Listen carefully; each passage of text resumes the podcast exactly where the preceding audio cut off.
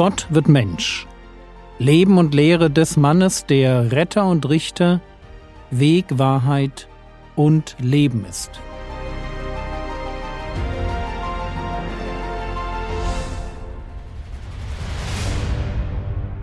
Episode 50 Die Weisen aus dem Morgenland das letzte Mal haben wir Maria und Josef in Jerusalem verlassen und auf Hannah gehört, eine alte Frau und Prophetin aus dem Stamm Asser. Es würde Spaß machen, an dieser Stelle eine Verbindung zu ziehen zwischen dieser Witwe und der Stadt Jerusalem, die in der Bibel auch ein Bild für den alten Bund ist und von der ein anderer Prophet Jesaja verheißt, dass ihre Witwenschaft und ihre Unfruchtbarkeit mit dem Kommen des Messias ein Ende finden sollte. Eine alte Witwe prophezeit das Ende der geistlichen Witwenschaft des alten Bundes. Sie war eine von denen, die auf die Erlösung Jerusalems warteten. Und sie hatte verstanden, dass diese Erlösung kurz bevorstand. Ja, durch den Dienst dieses Kindes anbrechen sollte. Sie hatte sicherlich noch nicht verstanden, was wir heute verstehen. Wir wissen, dass der alte Bund vom neuen Bund abgelöst werden sollte. Wir wissen, dass auf das irdische Jerusalem mit einem Tempel aus Steinen ein himmlisches Jerusalem folgen sollte, mit einem Tempel, dessen Steine Menschen sein würden. Das konnte Hannah nicht gewusst haben, aber als Prophetin des alten Bundes erkennt sie die Bedeutung dieses Babys und lobt Gott.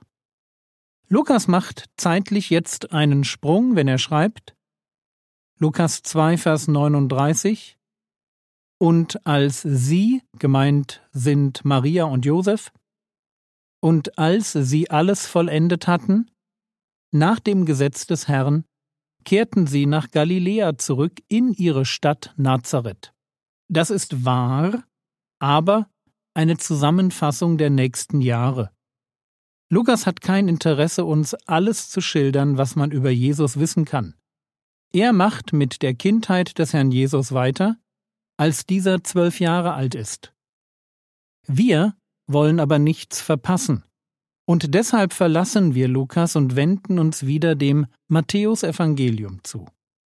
Und wir kommen zu der Geschichte der sogenannten heiligen drei Könige, die in Wirklichkeit eine unbekannte Menge von Weisen waren aus dem Reich der Parther, das östlich ans römische Reich angrenzte. Und wenn wir sie uns schon vorstellen, dann bitte mit einer richtig großen Karawane als Begleitschutz. Matthäus 2, die Verse 1 und 2 Als aber Jesus zu Bethlehem in Judäa geboren war, in den Tagen des Königs Herodes, siehe, da kamen Weise vom Morgenland oder dem Osten nach Jerusalem, die sprachen, Wo ist der König der Juden, der geboren worden ist? Denn wir haben seinen Stern im Morgenland gesehen und sind gekommen, ihm zu huldigen. Spannende Geschichte. Die Weisen, wörtlich Magie, davon leitet sich unser Wort für Magier, Zauberer ab, kommen aus dem Osten. Sie kommen nach Jerusalem zum König Herodes und fragen nach einem Neugeborenen, einem König der Juden. Matthäus sagt uns nicht viel über diese Männer, aber wir kennen sie in ihrer Funktion aus dem Buch Daniel. Die Weisen, das sind die Berater des Königs. Eine Mischung aus klugen Leuten mit einem, wie ich es ausdrücken würde, mit einem Hang zu okkulten Praktiken. Es sind die Leute, die dem König einen Traum deuten müssen. Und genau das können sie in Daniel Kapitel 2 nicht. Sie können es nicht und der König Nebukadnezar will sie dafür bestrafen. Daniel 2, Vers 12 Darüber wurde der König zornig und ergrimmte sehr, und er befahl, alle Weisen von Babel umzubringen. Dumm nur, dass zu der Zeit auch Daniel und seine Freunde zu der Gruppe der Weisen gerechnet werden. Auch sie waren Berater des Königs. Sie hatten nichts mit Okkultismus, Astrologie oder Totenbeschwörung am Hut, das hatte der Gott Israels, an dem sie hingen, ihnen verboten, aber sie waren Berater des Königs.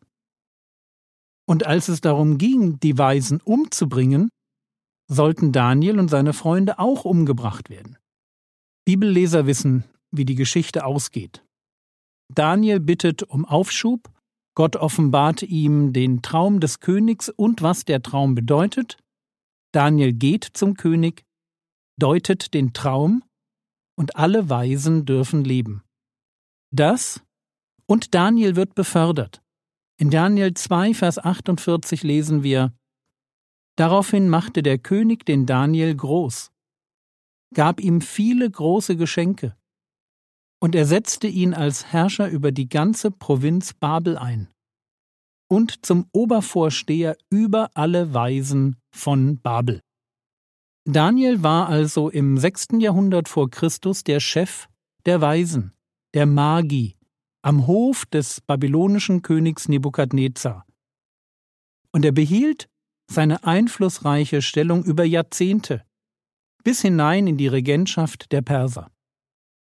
Die Weisen aus dem Morgenland, von denen wir in Matthäus 2 lesen, sind also so etwas wie Kollegen des Propheten Daniel. Und bei ihrer Liebe für alles Okkulte, für Astrologie und Sternenkunde dürfen wir sicher sein, dass sie das Buch Daniel mit seinen Prophezeiungen kannten.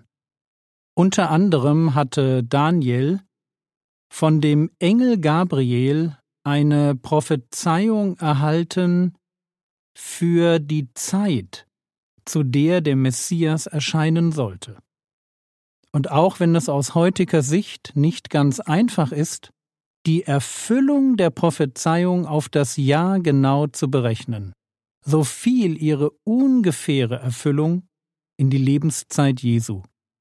Für die Magi war es jedenfalls genau genug, um nach einem Zeichen für die Geburt eines jüdischen Königs Ausschau zu halten. Und als sie dann seinen Stern sehen, ziehen sie los. Stern war das Stichwort. Frage, warum? Wissen wir nicht genau, aber es gibt eine Verheißung von einem anderen Magier, von Biliam, dem Sohn Beors, der lebte zur Zeit von Mose, und er war so etwas wie ein Auftragsverflucher, angeheuert, um das Volk Israel zu verwünschen, was nicht klappte. Dafür segnet er es, und unter anderem heißt es bei ihm, 4. Mose 24, die Verse 17 bis 19 Ich sehe einen, noch ist er nicht da. Ganz fern erblicke ich ihn, er kommt bestimmt. Ein Stern geht auf, im Volk der Jakobs Söhne. Ein König steigt empor in Israel. Er wird die Moabiter tödlich treffen, die ganze Sippe Seths wird er vernichten. Das ganze Seir nimmt er in Besitz, das Land der Edomiter seiner Feinde. Und Israel wird stark und mächtig werden. Der König, der von Jakob abstammt, wird über alle seine Feinde siegen. Auch wer sich in die feste Stadt gerettet hat, wird dort vor ihm nicht sicher sein. Ein Stern geht auf, ein König steigt empor.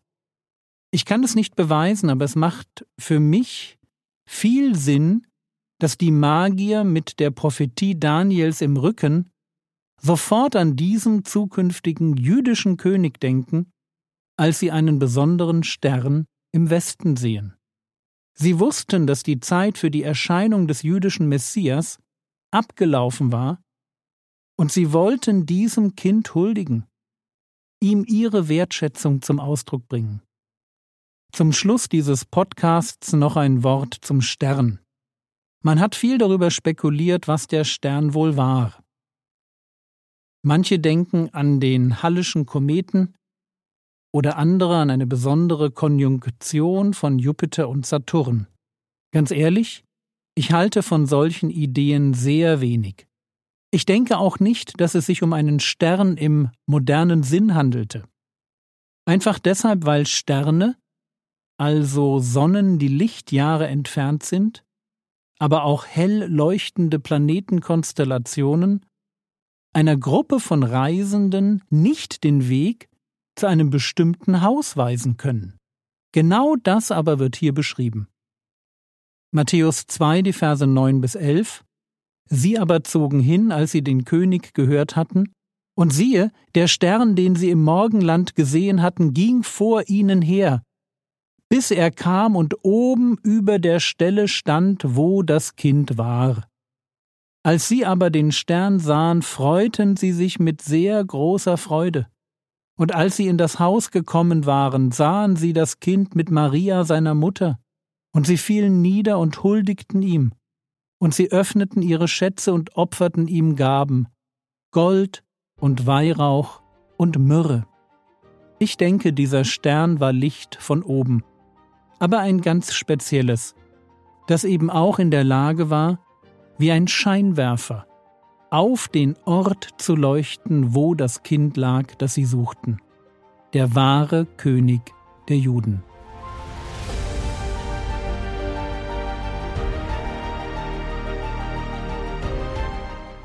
Was könntest du jetzt tun?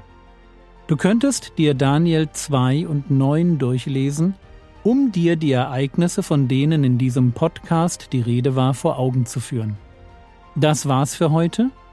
Wenn dir die Episode gefallen hat, teile sie doch mit deinen Freunden. Der Herr segne dich, erfahre seine Gnade und lebe in seinem Frieden. Amen.